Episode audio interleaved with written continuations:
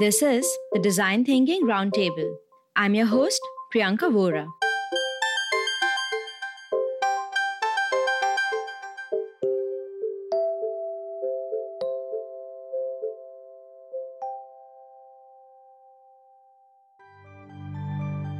As I record this episode from my house in Brooklyn, the country has been under a lockdown for over a month as we struggle to halt the spread of coronavirus.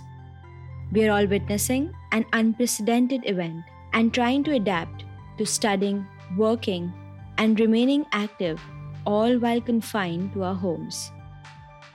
And in these trying times, I'm learning about the power of communities. And this episode explores how the connections we have with our communities can help in the toughest situation. But before we investigate the power of connectedness, a disclaimer. Some listeners may find the episode upsetting as it discusses suicide prevention. Please use your discretion. We also have some resources on suicide prevention in the show notes. We turn now to what some military officials call an enduring and pressing emergency the rise in veteran suicides. A congressional subcommittee held a hearing today on military suicide prevention. On average, about 20 veterans die this way every day. Since 2017, at least 25 veterans have taken their lives on the grounds of VA facilities, seven this year alone. Suicide among veterans is 22% higher than for people who never served in the military. It's not the obvious reason you'd think. The rates of suicide are just as high among vets who never deployed to a war or saw combat. But it's a really complex thing to study because suicide remains a pretty rare event, and you can't ever ask someone who has actually taken their own life about the reasons.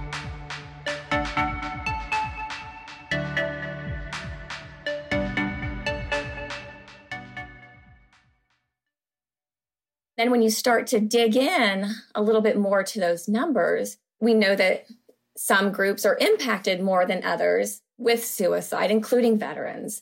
And data that we do have from the VA says that the suicide rate for veterans is one and a half times higher than it is for non veterans. That was Commander Shannon Kinzie Lee, who is a lead for the Strategic Partnerships team at the Centers for Disease Control and Prevention's National Center for Injury Prevention and Control.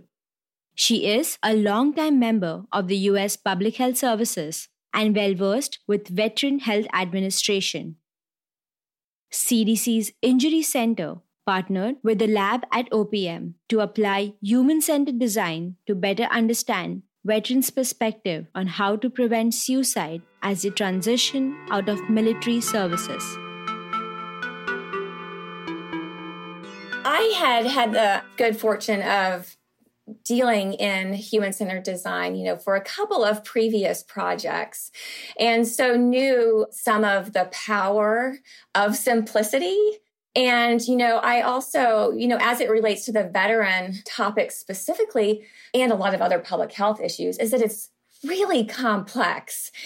And there are people that are impacted by the issue that we just have a hard time figuring out how to reach. And, you know, one of the huge benefits of the human centered de- design methodology is going out and speaking to people. And what better way to figure out how to reach you know, a broader group of hard to reach people is by going out, finding them, and then having these in depth conversations around you know, what is it? You know, what was your experience like? What do you want? What's your desire? What types of programs would actually benefit you? You know, instead of us just developing based on our own ideas and best evidence, you know, layering um, the scientific data and what we know, but layering it along with actual human need and desire. And I think, you know, that's where we saw the real benefit of using um, this methodology in this area. Commander Lee saw an opportunity to collaborate with the lab at OPM, an agency with the U.S. Office of Personnel Management that helps government organizations to transform their services using human centered design. Commander Lee's team wanted to go beyond the conventional research methods like surveys and focus groups and further explore if design thinking could empower CDC with insights from the veteran population. oh my goodness, it's almost hard for me to step out and imagine a world without human centered design.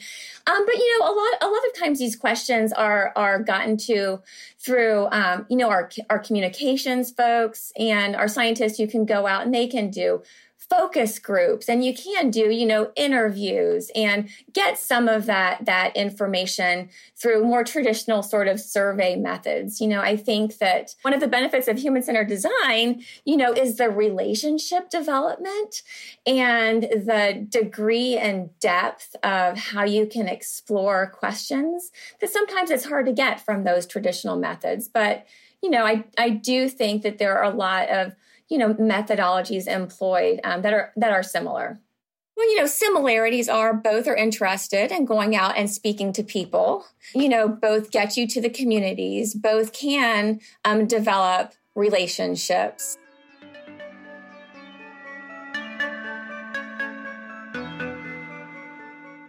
CDC identified social connectedness as a key evidence based strategy for preventing suicide. But they wanted to go beyond the traditional research methods and use human centered design to elicit empathy for the veteran population.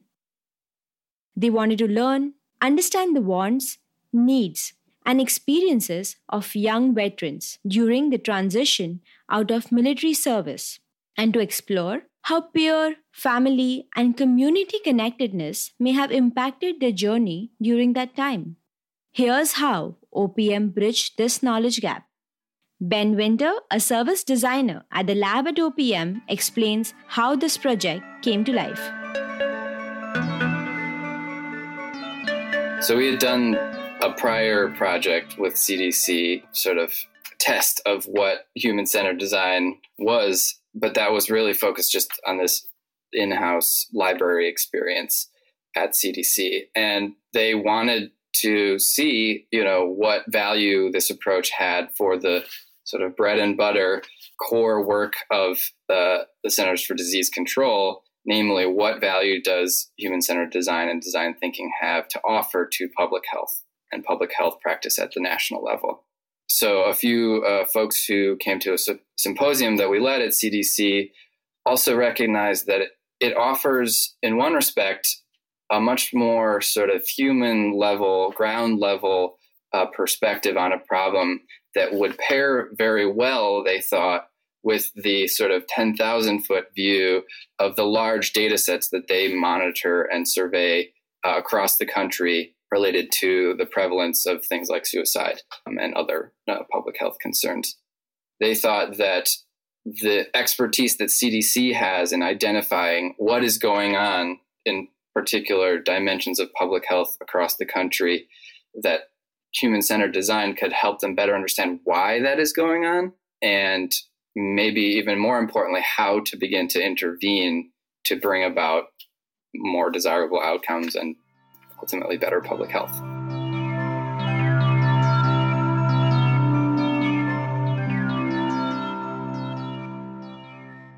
The challenge was to take the huge amount of data that CDC had accumulated and pair it with OPM's human centered design practices to achieve their goal. Leah Chan, who helps develop and implement partnership engagement strategies at the CDC's National Center for Injury Prevention and Control, explains. We work a lot with data here at CDC, and that's really our bread and butter is surveillance and research so having the opportunity to go out and sort of pair that quantitative research and quantitative information with that that qualitative piece really taking a deep dive to really generate that sense of empathy for this this group of individuals was really an incredible experience. And i think that was really the aha for us is it really having these sort of unstructured conversations with these veterans and veteran serving organizations really helped us see, better understand the role that public health could play in this larger effort to prevent veteran suicide, and particularly helped us see the role that CDC could play and be complementary to this larger effort to prevent veteran suicide.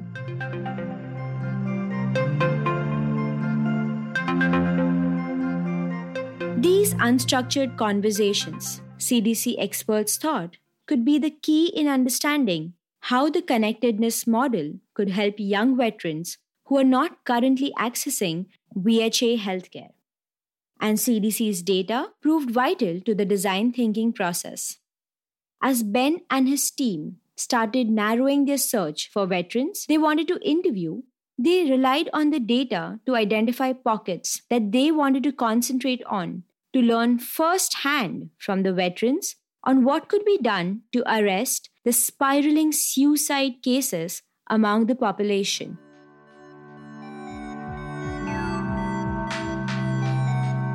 It was CDC's data that told us that this was a population at particularly high risk of suicide. And then we cross referenced that data with uh, various sort of geographical data around the you know density of uh, veteran populations across the country in order to pick particular locations to go and reach these people but yes it was cdc's data that helped us to identify what was the kind of target population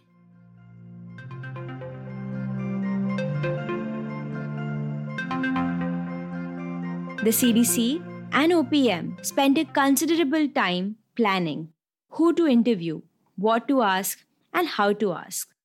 Seems trivial but extremely vital to the process. The project began with a series of conversations just between our core project team at the lab at OPM and the core project team at the Injury Center at CDC, beginning with the kickoff meeting and then uh, you know, just to understand our roles and responsibilities of all the team members, and then to yeah, to narrow down on who, what, where, why, and when we were focusing on for our discovery field work. That was informed, in fact, by an initial workshop that we convened at CDC with both public health subject matter experts as well as um, state and local public health officials and some veterans in the Atlanta area where um, CDC is located. So at that point, we had not identified the locations or even really the sort of topical focus of the project other than suicide prevention from a public health perspective, which is necessarily very broad. And so bringing those people together was not to do anything about really you know, generating solutions or anything like that, but helping us to frame the problem and to strategize the field work that we were going to do to learn from veterans firsthand. So that group helped us to focus particularly on this notion of connectedness in veteran populations as a key component and a component that is perhaps less understood and maybe better kind of positioned for designerly kind of tools and ways to inquire into. And then we took that idea, the CDC data that told us that young veterans not accessing VHA care were at particularly high risk, and then map that over areas in the country with already known high density and population of veterans living there. So that was partly a practical reason because we needed simply to recruit enough people to speak with, and particularly people who maybe aren't already so plugged into a lot of veteran serving organizations and activities. So we wanted to go where we knew there were a lot of veterans, but also high prevalence of younger veterans who may not be accessing VHA care.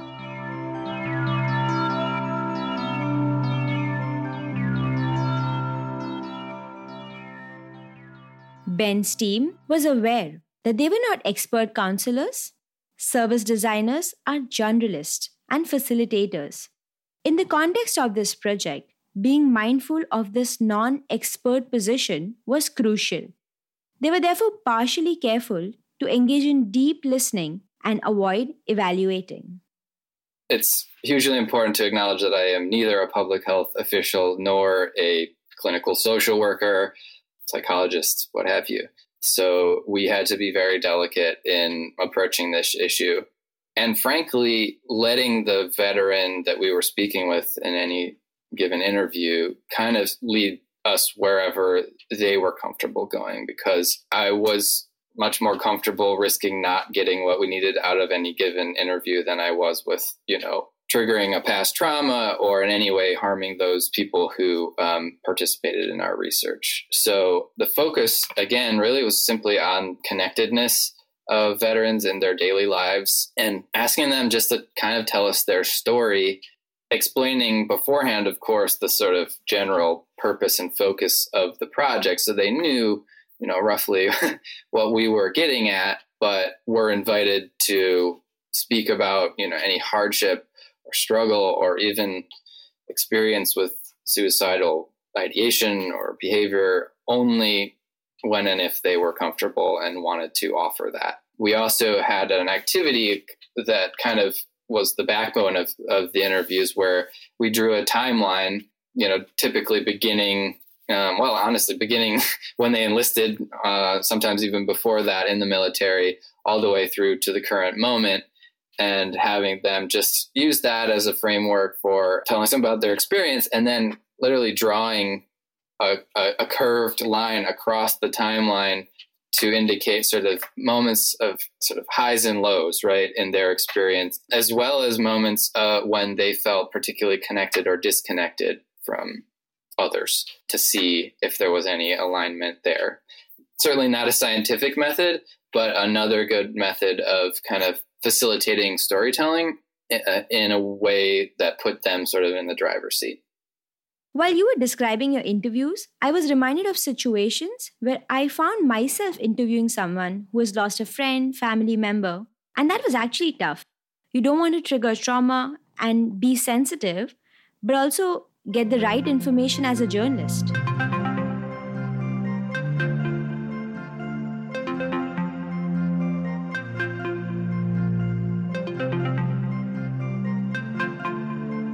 Yeah, so I was involved in almost all the interviews, and I'll just say right off the bat that it was like hugely transformative and eye opening for me personally.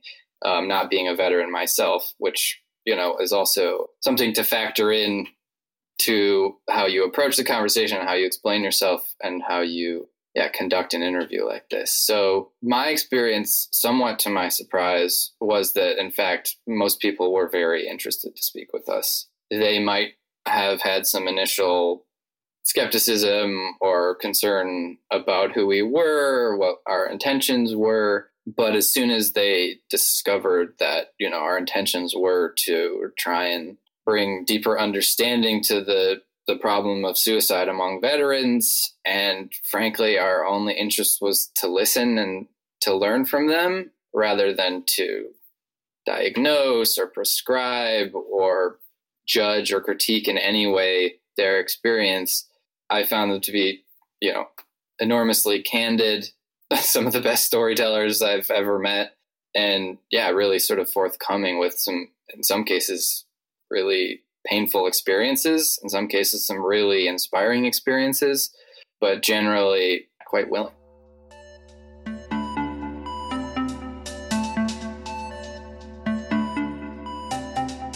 Ben and his team used a novel approach to find the most vulnerable period, the period where a veteran may need the most support. Ben's team handed a paper and a pen to the veterans they were interviewing and actually asked them to plot the challenging moments. And here's what they found.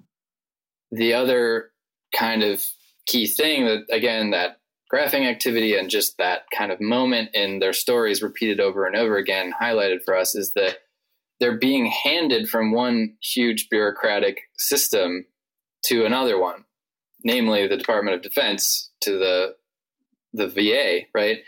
Those systems operate differently. They do different things for the, the daily life of a veteran versus a soldier. And so not only were they, you know, kind of dealing with the enormous transition of just, you know, coming in some cases out of combat experience into the civilian world and out of a kind of military family life into their domestic family life. In some cases, they were also dealing with like the enormous learning curve of an entirely new bureaucratic system, which kind of managed so many of the you know benefits and requirements that govern their daily lives.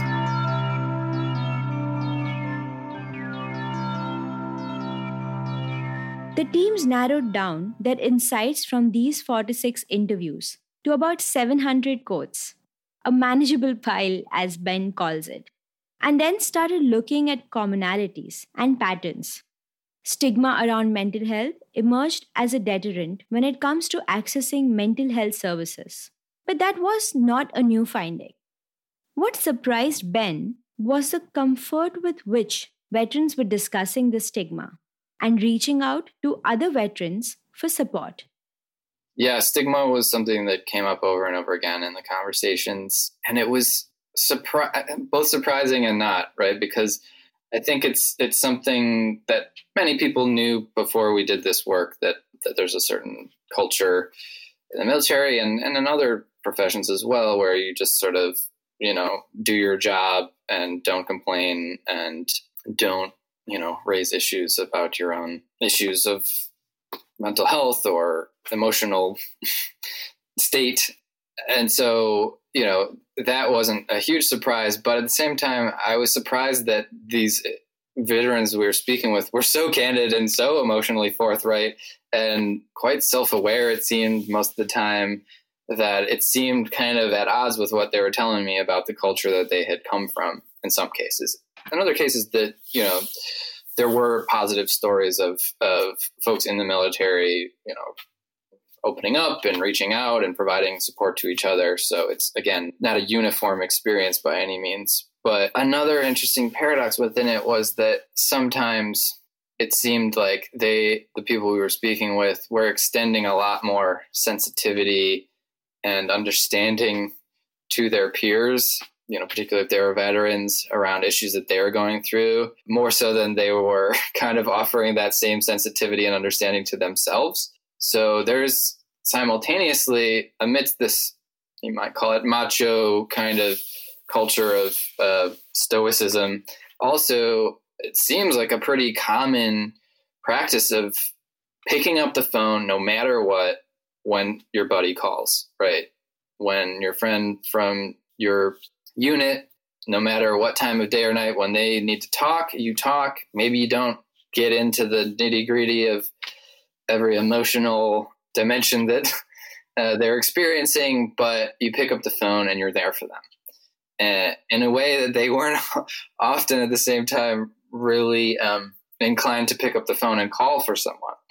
So they were willing to offer, but not not as often reach out for support.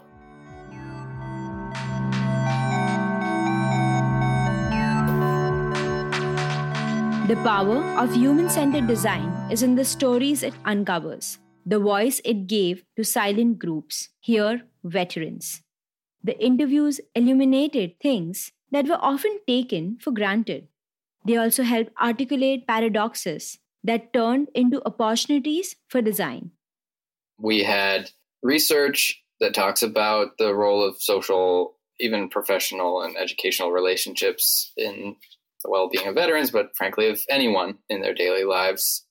And we had anecdotal sort of evidence and, and recommendations from stakeholders and folks in the framing workshops that we convened to look in this area. And our understanding of what connectedness meant to veterans certainly evolved uh, uh, over the course of the project. Our awareness of how different veteran serving organizations are trying to promote connectedness evolved. So in our final report, there is a distinction between a sort of community integration model of a veteran serving organization, which you can basically think is sort of like an umbrella organization that helps to coordinate other social service organizations and integrate their services into something that a veteran would experience more holistically.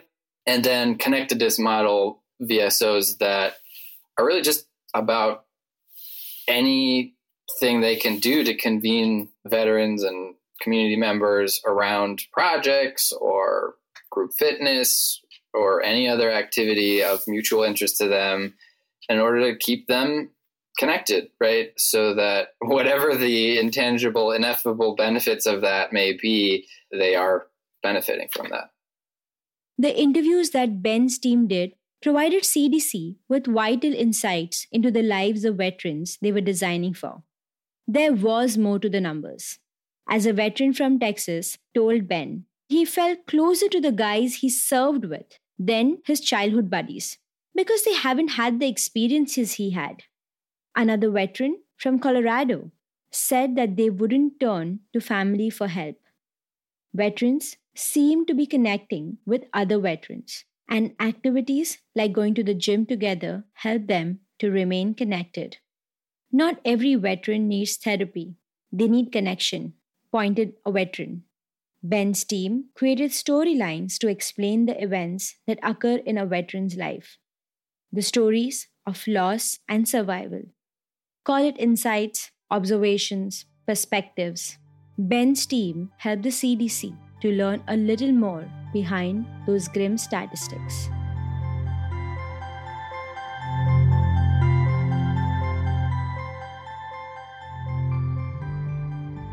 Thanks for joining us. We hope you tune in again for another episode of the Design Thinking Roundtable as we discuss the possibilities with more such professionals who are delving into the problems that we face as a community and finding simple solutions to complex problems that we created.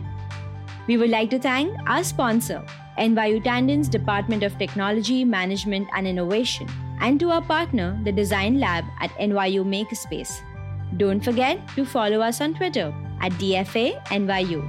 And if you think this episode could be of interest to someone in your community, share it and don't forget to tag us. Once again, our Twitter handle is at DFA NYU. And I'm your host, Priyanka Vora.